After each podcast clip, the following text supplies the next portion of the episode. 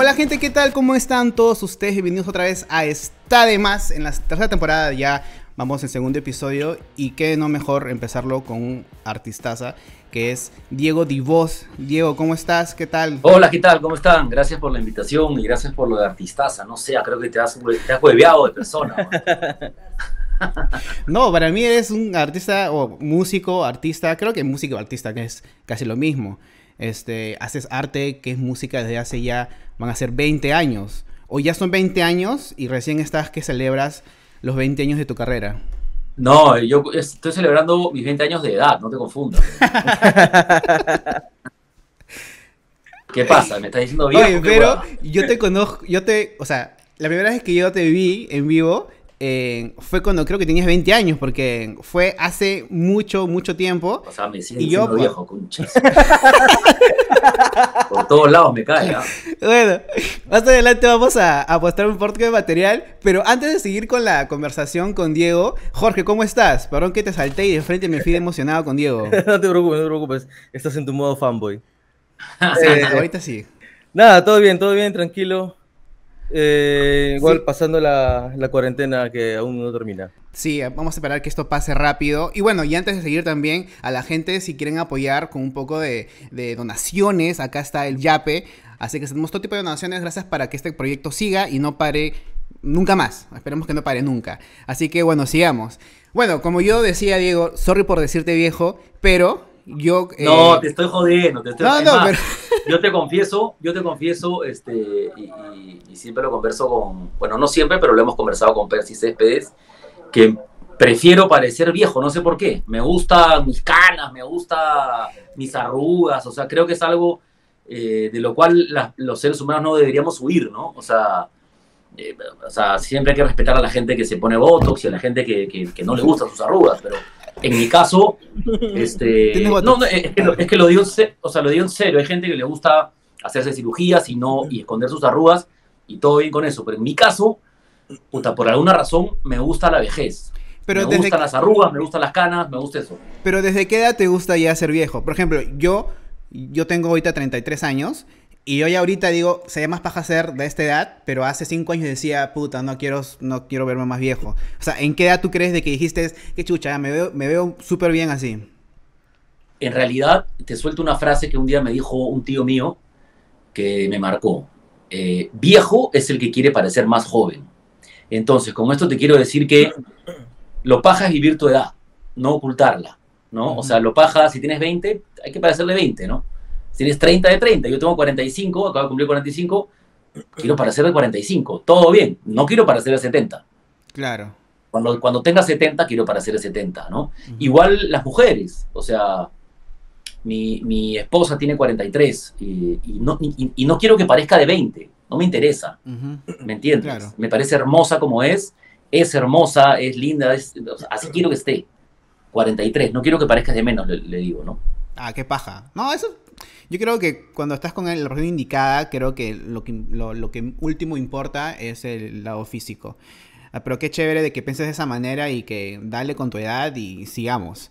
Bueno, eh, quería un poco hablar más que todo este, de TK, que ya han regresado ya hace mucho tiempo, y ya han regresado hace cuatro años casi, ¿verdad?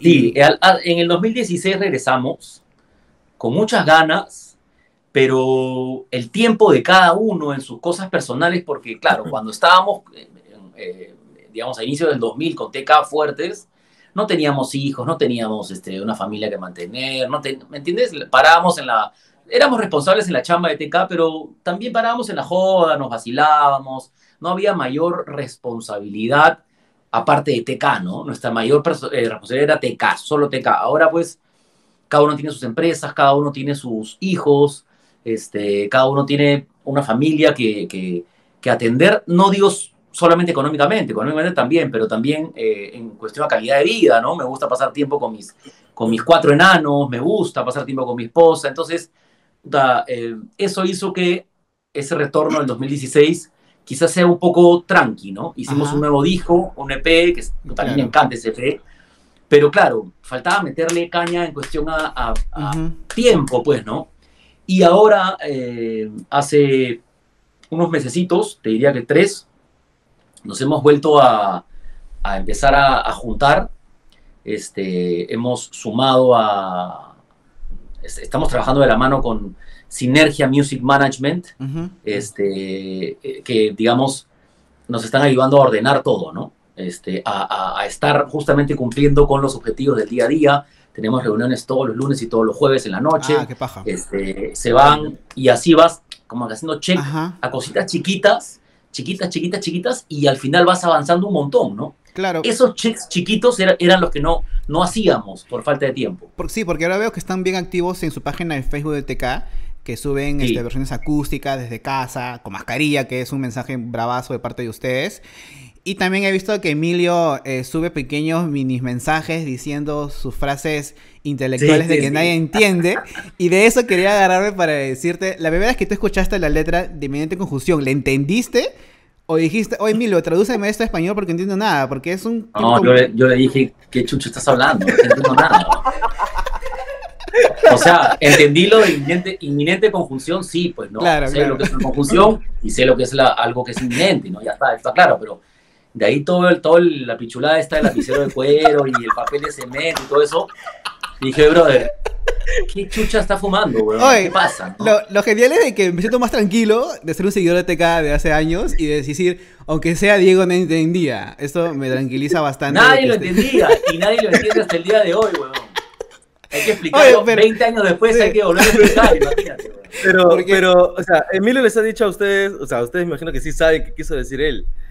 No, claro, ya. Ajá, no, ya nos ha contado desde el comienzo, desde el, desde el primer día que escuché la UAS y me torció la cara. Este, me, me junté con él y me, me explicó todo lo que, lo que estaba diciendo. Y la verdad, brother, es que me pareció maravilloso. Emilio es un huevón muy, muy capo escribiendo. Es un gran músico, gran compositor, pero también es muy capo escribiendo. Tú no sabes lo paja que escribe este huevón. ¿Él qué se dedica? Él, aparte de músico de TK, ¿qué es? Él es administrador de empresas de la, de la Universidad O sea, Pacífico. nada, este, con de letras, nada. Bueno, eh, le gusta leer, eh, es, eh, le gusta la docencia, este, Ah, le gusta la consultoría, su pata súper, súper capo. Pero me parece alucinante cómo escribe. O sea, ayer tuvimos una, un- una reunión, por ejemplo, para buscar nombres del disco, ¿no? Y este huevón, y, y- hicimos un- unos ejercicios que salían cosas de puta madre, ¿no? Pero en una este huevón sacó un nombre y una explicación de por qué el nombre que nos cagó a todos, ¿no? Entonces yo le dije, brother, este, queda, ese nombre está increíble, ¿no? O sea, Pero- como, pero- pero- digamos, pero ¿qué nombre como nombre, Ok. fonéticamente, y lo que significa está increíble. Probablemente cuando, cuando yo te lo diga o cuando lo escuches no lo vas a entender, pero, pero te lo vamos a explicar y tú vas a decir, puta, qué paja, ¿no? Pero no hay un Y me momento... parece chévere. Claro, pero no hay un momento en que ustedes en cada entrevista de que daban en ese entonces OK TV, en América, en todos los canales de esa época, no les cansaba de decir ¿qué significa TK? ¿Qué significa meta conjunción? Y era como que un era un este un discurso diario de entrevistas y explicar a cada rato qué era TK y qué era meta conjunción y por qué la letra.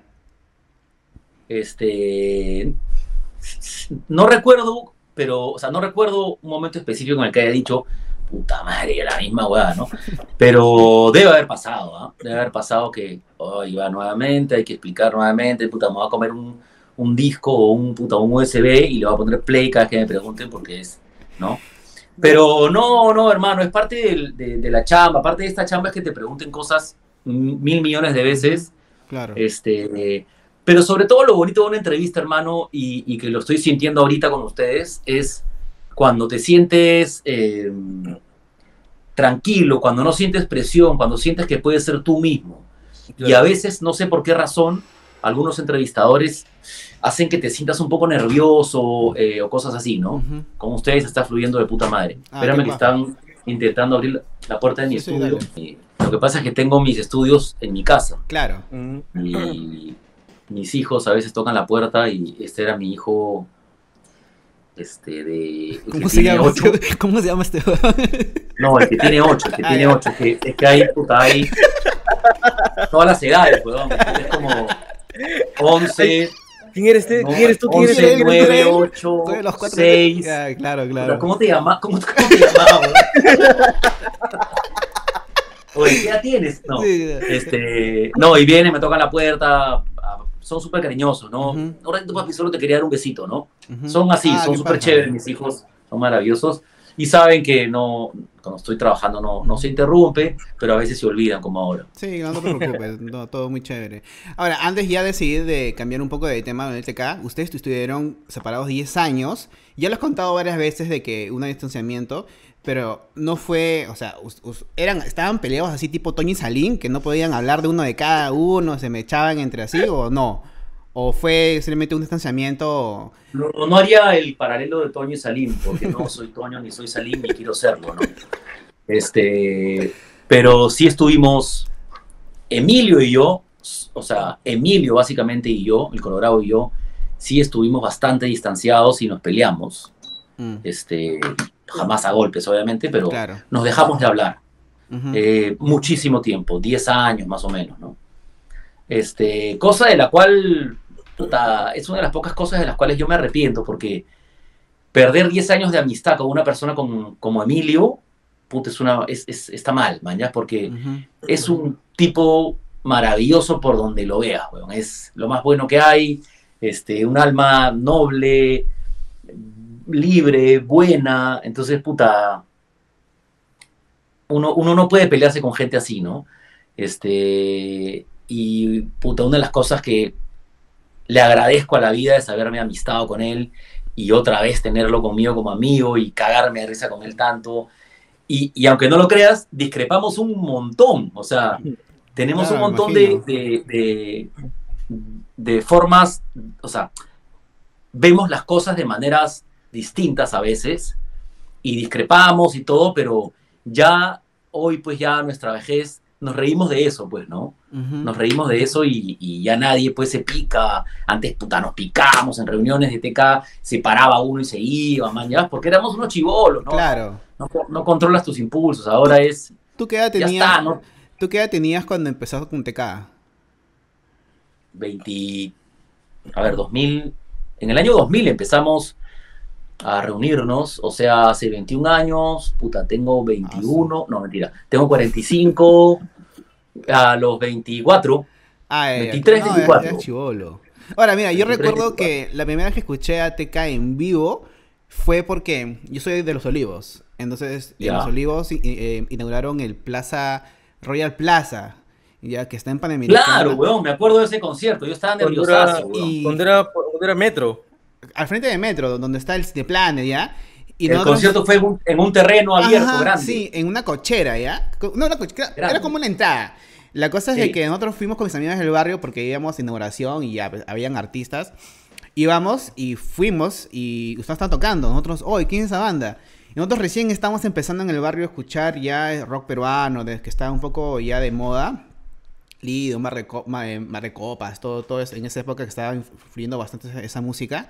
Y me gustó bastante, pero la canción que más me quedó a mí de ese concierto fue Aquellos que nunca quisieron, que me pareció un, Buenaza, tem- sí. un- un temón. Y ya después de al año creo que fue que sacaron el videoclip de In- Inmediata Confusión ya en, en- que salió en TV, en OK TV y todo Sí, eso. sí, sí. Aquellos que nunca quisieron fue una canción que fue un puta, un, un, un, un kick-off bien chévere, un inicio bien paja, porque enganchó a muchas personas. Este, y lo que nos ya nos posicionó en una en un lugar más, digamos, más, más grande, como canales como HTV, como MTV, como KTV y como todo lo que había, fue el video de Inminente Conjunción, ¿no? Y luego de ese video, pues, pues ya las radios empezaron a tocarnos, acá empezó toda la locura. Eh, Aquellos que nunca quisieron fue compuesta por Edgar, ¿verdad? ¿O fue por, Por Edgar? Guerras.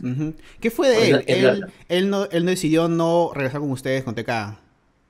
Sí, él decidió no regresar. Yo cuando, en el 2016, cuando, cuando yo le mando este inbox a Emilio eh, y le digo, oye, weón, nunca nos despedimos de la gente, ¿qué te parece si hacemos un concierto para despedirnos 10 años después? Y me dijo, ¿en serio? Me dijo, weón. Y puta, ahí fue que empezó nuestra amistad otra vez. Nos juntamos en un parque. Ah, man, ya Yo hablé, fue. hablé, con, hablé con Christopher, con quien, con, con quien trabajaba mucho en ese momento. Este, y, y también, o sea, Christopher era el baterista claro, de TK. Me dijo, vamos, weón, hablé con Carlos, vamos, Emilio también vamos, puta, de la concha de su madre. Y de ahí llamé a Edgar, le dije, brother, vamos a tomar un café, puta, te invito a un desayunito, vamos. Conversamos y me dijo, mira, brother, yo la verdad es que no, este, estoy en otra, yo, puta, estoy rompiéndola en Argentina, estoy con, con mi banda, eh, girando un culo en Argentina, allá nos va increíble, así que para mí ya lo, TK ya fue, ¿no? TK ya Ah, fue, man, este, y ya, puta, me dio pena porque Edgar es, eh, fue eh, una, un- un- una pieza clave en TK, ¿no? Un, gran- un gran compositor, un gran guitarrista. Eh, yo quería que estemos los cinco juntos otra vez, ¿no? Claro. Pero aunque sea por un Eh, concierto, pues también sea. No- nos acompañó, o sea, eh, no- nos puso algunas condiciones como, ok, si quieren que toque, yo toco, pero solamente voy a tocar eh, las canciones que yo compuse, Ajá. este, y luego me bajo del escenario, ¿no? ah, Entonces, ok, con músico invitado. inclusive, inclusive eh, nos dijo que él quería cantar eh, alguna de ellas, Porque ahora, ahora creo que también canta en su banda. Él, Claro, Él tiene, él tiene eh, una banda con, con la banda con la que la está rompiendo en Argentina. Alerta Rocket, creo que es. este, Sí, con, con su banda con la que la está rompiendo en Argentina, él, él es el, el cantante. Mm. Entonces nos, nos dijo que yo toco, voy, pero sin, toco, toco solamente mis canciones y canto una, de, una parte de una de ellas. A lo que nosotros accedimos por el, por el público, que también quiere escuchar las canciones de Edgar, que son maravillosas. Y este. Y ya, pero a partir de ahí no, él, no, él no quiso seguir.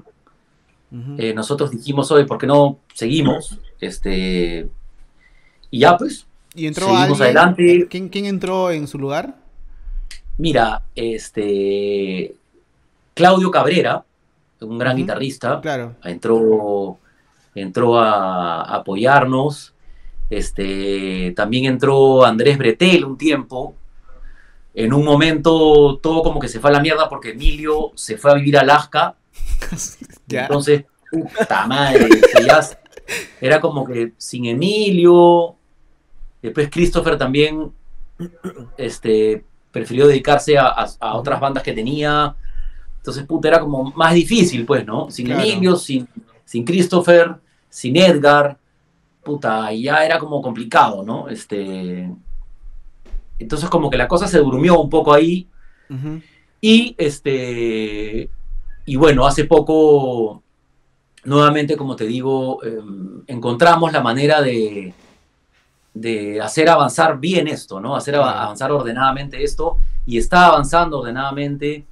Hemos empezado y hemos decidido que la pandemia, puta, es el momento perfecto para ordenar la casa, ¿no? O sea, para, para empezar tranquilos, ¿no? Nada nos, nada nos apura, entonces hemos empezado a ordenar las redes sociales, este, en fin, George, eh, quien es la cabeza de Sinergia Music Management, pues nos está ayudando muchísimo, ordenando muchísimo, entonces creo que se vienen cosas buenas con TK. Qué paja, qué paja.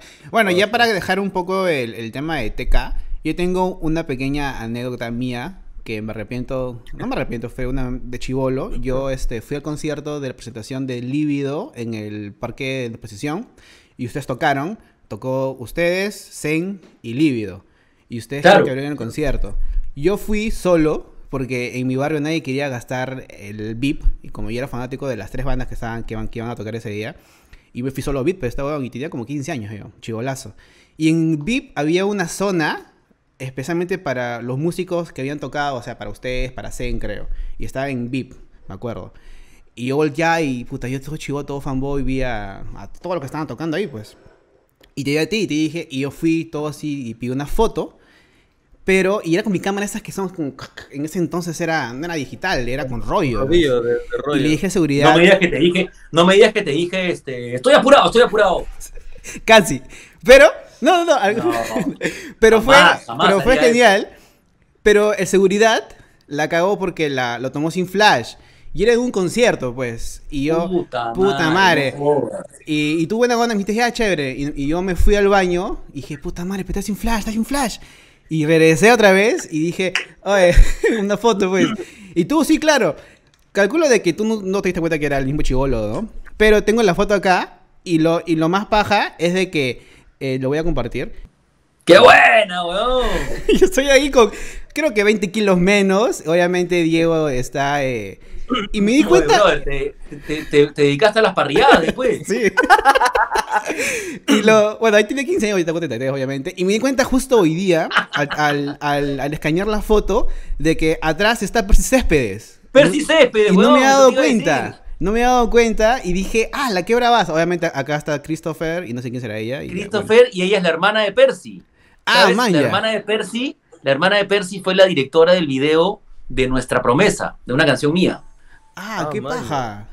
Qué, buena, brother. Sí, bueno, esa foto y con tu cara es como que este buen chulo de mierda, seguro, ¿no? Pero ya. No, estás loco. A mí, sinceramente, brother, las fotos, cuando me pedían autógrafos o cuando alguna gente se acuerda de mí todavía y me, me- me dicen cosas en la calle, me encanta, brother. Me- la, la paso de la puta madre. Y te cuento una anécdota para que te caes de la risa, weón. Este, salía de, salía de, de, de almorzar en un lugar por aquí y esto fue hace como tres años, ¿no? Y, y puta, se- se me acerca una, una tía con su hija no, una tía sola, perdón, y me dice con su esposo, y, le dice a su esposo, ay, este, amorcito, tómame una foto con, con él, ay, Dios mío, Diego, mi hija te quiere, no sabes cómo te quiere mi hija, mi hija te ama. Salió rojo, no, gracias. Tómame una foto con ay, Dieguito, Dieguito, mi hija no sabe lo contenta que se va a poner, ¿no? Entonces, puta, me abraza la, tía, yo sonriendo, contento, así, ay, Diego Torres, qué lindo él. Su madre. Uno trabajando, weón, 20 años y lo confunde con Diego Torres, que weón. ¿Pero la corregiste o dijiste ya que se joda? No, pues? weón, no le maté la ilusión, no le maté la ilusión. Eso sí, no sé si la hija la habrá corregido. Hijita, está tu foto con Diego Torres. No, weón, ese no es Diego Diego, Torres. ¿Dónde? Ese Miraflores. Miraflores. Sácame ese weón de ahí, ese no es Diego Torres. que cae de risa. Ese más bien parece Vicentico por la panza. Bueno. Ahora cuando veo atrás tuyo y ahorita tu usuario de, de- de esta conversación es SoundLab, que es tu estudio, es tu. es una productora, es un estudio. en- cuéntame un poquito más para. eh, ¿Qué cosa es en realidad? SoundLab. Sí, a ver, eh, tengo una, una compañía que da servicios de audio, musicalización, diseño de sonido, locuciones, locutores de todo el mundo, a, a las empresas y a las agencias de publicidad. Musicalizamos las campañas publicitarias de, de las marcas. De, gracias a Dios, eh, grandes marcas han- eh, pasan y han pasado por aquí. También hacemos musicalización de series de televisión, películas, eh, dirección musical de obras de teatro. Ahorita, por ejemplo, tenemos en, en Spotify El Último Bastión, que lo musicalizamos todo aquí, eh, sonorizamos todo, todo, todo el sonido y todo lo que escuchas ha sido hecho en, en mi estudio con un gran equipo que tengo. Este, Tú, Así tú- que eso hacemos. También hacemos, eh, algunos artistas eh, no- nos buscan para hacerle sus discos, singles. em, sí, un poco, un poco de- Tú, de, de- eh, de todo. después de estudiar ingeniería industrial, si no me equivoco, ¿estudiaste Sí. algún tipo de ingeniería de sonido, producción, música o todo fue empírico? Y al comienzo fue totalmente autodidacta, eh, puta, preguntando, una locura, o, eh, tutoriales. Y luego, a mi vejez viruela, este, ¿a qué edad tenía? Treinta y tantos. O sea, estudié música, estudié teoría musical y todo eso, sí, eh, pero no como carrera en una universidad ni nada de eso, porque en esa época no habían facultades de música aquí. Y yo quería, mi sueño era estudiar en la Universidad de Berkeley en Boston. Ujú. Pero puta, mis viejos estaban a aguja y era imposible, era mucho más difícil irse, ¿no? Claro. Este, entonces decidí estudiar música aquí con don Jorge Madueño y estudiar a la par, yo, nadie me obligó, ingeniería industrial en la Universidad de Lima, y esas dos cosas las llevaba en paralelo. Y luego cuando empiezo a dedicarme a la música, me empiezo a ir a grabar a los estudios y me entra la curiosidad por, al, al- al ver cómo se manejaban las consolas y, y todo esto. Empiezo a aprender empíricamente, como te digo, y luego, ya con la mía, me matriculo en, eh, empiezan a aparecer los cursos online y me matriculo en, en Berkeley, on- pero online. Y hago la, el programa completo de producción musical y composición, Ah, que son este, tres años, 11 cursos, em, lo hago a distancia, ¿no? Y me ha servido un montón, de hecho siempre tengo acá mis, mis, mis libritos, ¿no? Mis, ah, qué este, paja. Este, por ejemplo, acá hay un libro que dice Popular Lyric Writing, ¿no? Este. Algunos secretos sobre hacer letras, ¿no? Man. Luego, este, no sé, armonía, en fin, cosas que había estudiado ya acá, pero eh, en Berkeley me las reforzaron desde otro ángulo y me ha servido un huevo, la verdad. Y pero hacer las clases a distancia, no sé si la pregunta es muy indiscreta, pero ¿es, es tan caro como uno piense porque es Berkeley? ¿O no es tan caro eh, y uno lo puede tomar con... Puta, es caro, brother. Ah, no te voy a mentir, es caro. eh, no es- o sea, cada, cada curso, y no tengo por qué ocultarlo, cada curso te puede llegar a costar 1.400 dólares. Mm, Puta, o sea, 11 cursos, estamos hablando de casi Claro. 13 mil dólares, 14 mil dólares, un culo de plata, hermano. Claro. Este, pero hermano, yo ya estaba, o sea, ya tenía 30 y, 30 y mitades y, y- y en verdad me he sacado la mierda chambeando toda mi vida, brother, y dije, voy a invertir en estudiar, voy a invertir en seguir estudiando, me gusta estudiar, felizmente me dejaban pagarlo en partes Ah, qué paja. y, y me metí, brother. Entonces pagaba curso por curso. En las clases online te ahorras pues el, el viaje y, y el hospedaje allá. Claro, que y para, y para la gente como, como, como yo, que teníamos una familia acá y que tenemos una familia acá y no queremos dejar a la familia acá, o tendríamos que trasladarnos con toda la familia y, y dejar de, y dejar el estudio, en fin, yo no podía dejar el estudio porque es lo que me da plata para comer, este, y no quería dejar a la familia, y llevar a la familia me costaba muy caro, pues era una opción maravillosa, ¿no? Eh, Aparte, Ber- Berkeley también te, te da becas, hay alternativas, hay muchas alternativas pa- para, para estudiar online a nivel mundial, así que el que quiere estudiar música, yo creo que no hay pretexto para hacerlo,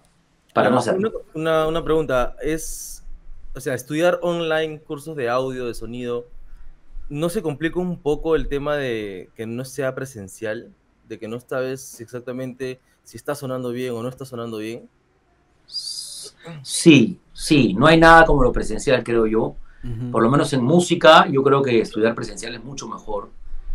Pero, ¿sabes qué pasa, mi brother? Que en mi caso, eh, como ya tenía tanto tiempo trabajando en esto, eh, sí me sirvió muchísimo porque no estaba empezando de cero, ¿manjas? Y los profesores eran bien chéveres, entonces, por ejemplo, me mandaban a mezclar una canción, yo la mezclaba, hacía cosas, hacía tal, mandaba, me decían, brother, corrige esto, corrige lo otro, intenta hacer esto, a ver qué pasa. Hacíamos calls así para escuchar. Ahora tú sabes que yo puedo agarrar un Zoom y voltearlo y, este, y escuchar exactamente lo que sale de mi Logic o de mi Pro Tools en tus audífonos, ¿no? Entonces, Claro. es exactamente lo mismo. Entonces, puta, el profe se puede poner los audífonos, escuchar mi mezcla y decirle, bájale en tal frecuencia a la guitarra, haz tal cosa. Entonces, ya, se ahorita puede, hay- el, profesor puede escuchar exactamente lo que tú tienes acá. Claro. ¿Manjas? Si te sumas a la tecnología actual, ¿no? Este, y es, por ejemplo, así como ahorita en pandemia presento mis trabajos a las agencias de publicidad. O sea, prendo el, el Logic, por ejemplo, que es el software con el que chambeo, y yo puedo hacer, voltearlo, y tú chequear cómo voy editando, y tú escuchar exactamente lo que yo escucho en mis audífonos, sin que se degrade nada la señal, ¿no? Entonces, puta, es una maravilla, ¿no? Claro, ahorita con la tecnología y, y más que ahora que también con el tema de que estamos todos desde casa, la- es, es una gran ayuda y, y uno puede hacer lo que de verdad lo que uno quiera. Obviamente que nunca va a ser igual que presencial, pero eso a antes, imagínate una pandemia en el 2000, todos cagados, no se puede hacer No, nada. cagados, cagados todos, weón. Sí, así que Cagados todos. felizmente ahorita. Ahora, tu mayor, eh, bueno, para mí que, que sigo eh, tu chamba, eh, este, Avenida Larco estuvo bravaza y tú te encargaste de todo lo que es el audio o solamente la, la música. ¿Qué es lo que tú te encargaste de, de la pela? En la pela me encargué de toda la música. En la obra de teatro, todo empezó como una obra de teatro, ¿no? Dirigida por Giovanni Sixia, escrita por Rasek, por Rasek Barragán. Ahí es donde me convocan para eh, encargarme de los arreglos y de las reversiones de todas las canciones estas maravillosas del rock peruano. Y luego pasa esta, esta idea a la, al cine, ¿no? Donde dirige Jorge Carmona. Este, y escribe Javier Fuentes. Este, mm, ahí me encargué también de la música, de la música, 100% de la música. Fue una experiencia maravillosa. Sí, ahora, eh, Giovanni Sixia nos contó, porque también estuvo acá en el programa, y él dice de que mientras que hacían la hora de teatro, ya estaban en la preproducción de la película y él nunca se enteró, siempre se enteró como que ya están grabando ya. Contigo, si, si, que tú te encargabas de la música o de la, la obra de teatro, ¿trabajaste en simultáneo con la película o trabajaste en el teatro un toque y de ahí lo dejaste como, como todo está listo y te fuiste a trabajar con la película? ¿Cómo fue esa transición? Este, mm, no recuerdo muy bien, la verdad, pero lo que pasa es que la, la preproducción de toda la parte, o sea, toda la preproducción aún no necesitaba, parece, de reuniones con la parte de audio, porque luego entendí que se iban a, a, a trabajar en base a las, a, las, a, las, canciones y arreglos que ya existían. Entonces, terminó la obra eh, y en su momento me llamaron, me explicaron lo que se estaba haciendo y yo tuve que partir de lo que había hecho para la obra de teatro y adecuar eso al, a la pela y componer algunos incidentales y cosas así, ¿no? Ah, man, ya. No, pero qué bravazo. Y ahora eh, la última producción que ha sido como que dice masiva es El último bastión que está en Netflix. Eh, sí, bueno, ¿cómo, está... ¿Cómo te enteraste de que iba a ser en Netflix? ¿Fue antes de que lo hicieran público o te enteraste por el periódico? ¿Cómo fue? ¿O por Facebook? ¿Cómo te enteraste? Un día estaba en una, creo que era la fiesta por los 10 años de Tondero. Y este, de Tondero, la, eh, de Tondero Films y Tondero Representaciones. Y estaba, puta, salía del baño, alucina. Y así pasan las cosas, sí. casi no voy a este tono, alucina.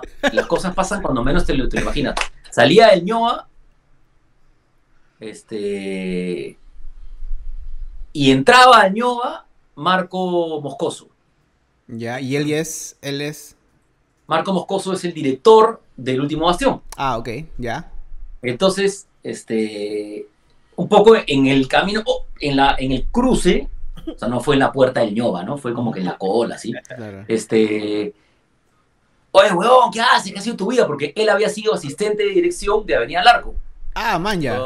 Le digo, bro, ¿qué es de tu vida? ¿Qué, ¿En qué andas, huevón? Oye, tío, puta, te voy a llamar, me dice, tengo una chamba para ti. Ah, ya, ¿dónde? Puta madre. Este, y al día siguiente me llama y empezamos a conversar, me cuenta el último bastión, ta, ta, ta, ta, ta, ta, y, y todavía me acuerdo que me decía, puta, estoy hasta, hasta acá con la, con, con la filmación porque ya estaban filmando. Ah, man. Estaba, estoy con la filmación, puta, hay que reunirnos acá, puta, ¿a dónde? Allá. Oh. La reunión fue, ¿sabes en dónde? En los pantanos de Villa, weón, en medio de los pantanos de Villa. y una transacción más caminando por los pantanos, weón, y, y no encontraba a este weón. Bueno, ahorita sale un cocodrilo y me come, no sé qué mierda pasa acá, una serpiente. Y en eso, puta, lo llamo, oye, ¿en, ¿en dónde estás? ¿Dónde estás tú? Caminando en medio de los pantanos. ¿Y en, en qué camino estás? Una baranda roja, una baranda verde, puta, ah, y en eso uh, se abre una vaina y ahí estaba, pues, ¿no? San Martín, y estaba toda la gente con todo el vestuario, de la puta madre, güey. Ah, qué paja. Este, y ahí, mientras él dirigía, me iba, me iba hablando con, puta, con, con esta parte de la boca, me hablaba y con esta parte de la boca le hablaba a los demás, ¿no? Ya dedito, mira lo que ta, ta, ta, ta, ta, ta, y ahí comenzamos a chambear. Qué locazo. Y, qué locazo. Sí, de puta madre. Una gran chamba de, de, de, del equipo de mi estudio, de Mario Quintana, que se encargó de toda la parte de diseño de ambientes, este, ¿no? Uh -huh. Te juro que tengo un team maravilloso en mi, en mi estudio, bueno. Qué chévere, qué chévere. Bueno, y ya se nos está acabando un poco el tiempo, porque sé que estás eh, una agenda ocupadísima. Es Diego Divos, está con nosotros. No, no, no. este, pero gracias por darte el tiempo. Pero antes, antes de irnos, eh, hemos ya en redes sociales estás que posteas muy seguido, bueno, o has posteado seguido tus, tus colaboraciones de tus de, de tus singles sí. acústicos y están bravazos. Para mí mis favoritos con NLF, soy fanático de NLF y esa canción, esta canción es como que cayó a pelo, Amor y Dolor, que es de una canción antigua tuya, pero es una canción de mi segundo disco, sí. Claro, pero la voz de DLF puta, queda precisa esa canción, de verdad. Parece que fuera no, muy otra chévere. Huevada, ¿no? Sí, es, y, no, y es más, huevada. será también por el año de que el audio, la producción de, del single que ha sacado con el F suena un poquito mejor que el, el original. Será, no sé, fácil lo escuché en, en, una calidad diferente, pero la producción que le has hecho a esta versión ha quedado muy chévere. Y felicitaciones por... O sea, gracias, hermano, muchas gracias. Para mí ha sido puta, un honor que Daniel quiera cantar conmigo Este, siempre cuento que tenemos una coincidencia muy paja con Daniel y es que hemos nacido el 4 de enero los dos. ¿no? Ah, qué paja. Ah, Entonces, Alucina. memorias él- queda para ti, tal cual. Y por eso, si buscas en, en internet, en mi, en, mi, en, mi, en mi canal de YouTube, hay una versión de memorias hecha por mí. ¿no? Y en la que también digo, pues me asomé Claro. un 4 de enero y toda la Claro, hueá. claro, sí, Ahora, sí, sí. Es maravilloso, ¿no? Y así como Daniel ha entrado, aceptó cantar conmigo Manolo Barrio, aceptó cantar conmigo Pelo Madueño, eh, Pocho Prieto de Río, de quien he sido fan toda la vida, este, Nicole Pilman, que canta maravilloso, las, las baladas, Ujú. Mari Carmen Marín, Tommy Portugal, me encanta a mí la cumbia. Puta, hay gente, puta, Ricardo Breneisen de Dolores del Lirio. Este, Dolores del Lirio fue la primera banda, mi primer concierto con TK fue abriéndole a Dolores del Lirio en la noche de Barranco. Baja. Entonces, ¿cómo no iba a estar este huevón, no?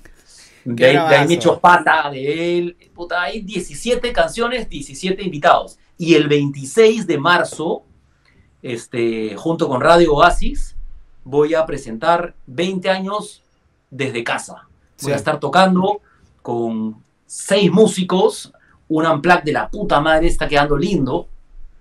¿Son con Este- entradas o es un, es un No, es totalmente gratuito Ah, por el Facebook, por el Facebook de Radio Oasis, el 26 Pero de marzo, viernes a las 7 y media de la noche. Puta, está quedando lindo. De verdad que se los recomiendo. Estoy feliz por ese concierto. Este, hemos, le hemos sacado la vuelta a la pandemia.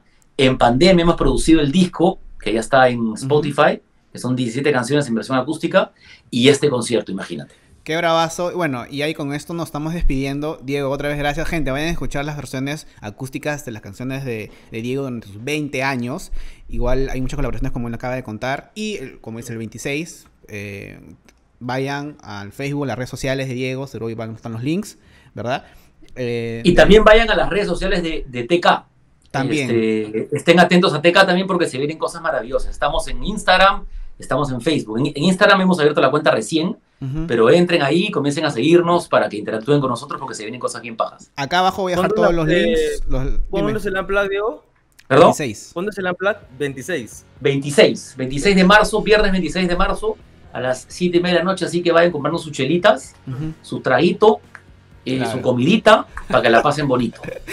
De puta madre, Diego. Muchas gracias por estar con nosotros. Espero que les haya pasado bien. Y espero que una próxima para conversar un poco más largo, porque nosotros somos audiovisuales y nos centra mucho el tema de audios y producción y qué, cómo fue más que todos los procesos de producción, que es algo genial y mucha gente fácil está interesado en eso.